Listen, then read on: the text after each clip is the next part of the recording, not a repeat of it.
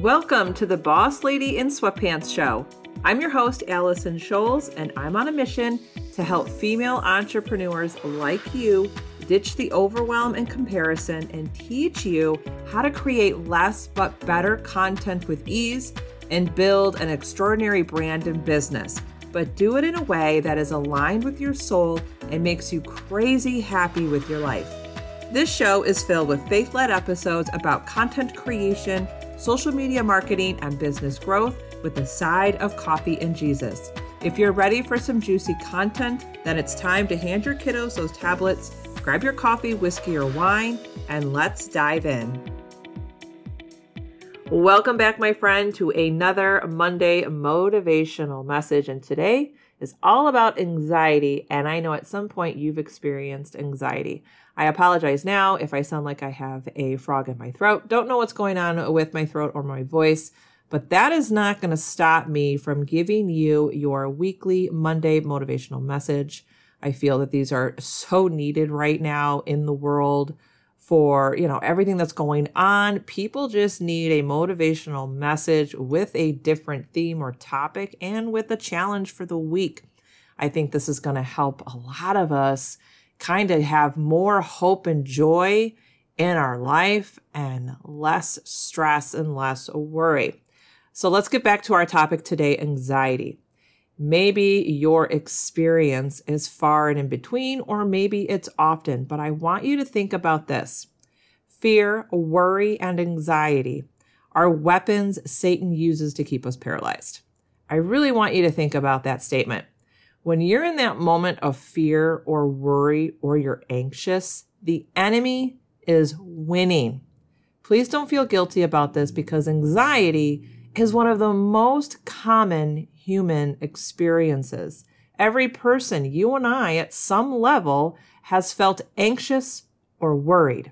But here's the good news. While it is a common human experience, that doesn't mean that it's the ideal human experience that God wants for us. God is ready for you. How many times have you felt like you were losing control or you felt hopeless?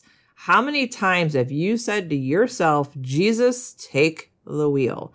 Lately, I think I've been saying that almost every day. When we're in these moments, how do we not let the enemy win and let Jesus take the wheel?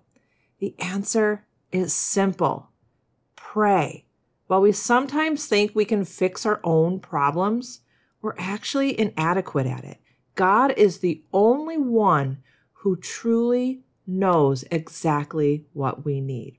So as you're going about your business in your life this week, I want you to reflect on this verse. Here it goes. So do not fear, for I am with you. Do not be dismayed, for I am your God. I will strengthen you and help you. I will uphold you with my righteous right hand. And that is from the book of Isaiah, chapter 41, verse 10. I love that verse. So as you're reflecting on that verse this week, here's my challenge for you this week.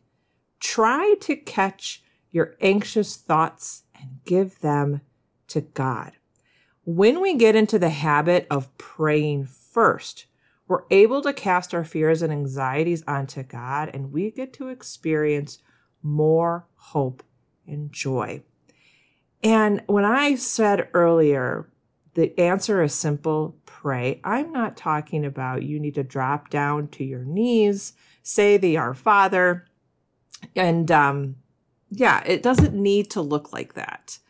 When you need to pray, it can be as simple as just speaking in your mind, but speak from your heart to God as you're driving, as you're making dinner, as you're folding the laundry, as you're getting the kids ready for the day or ready for school.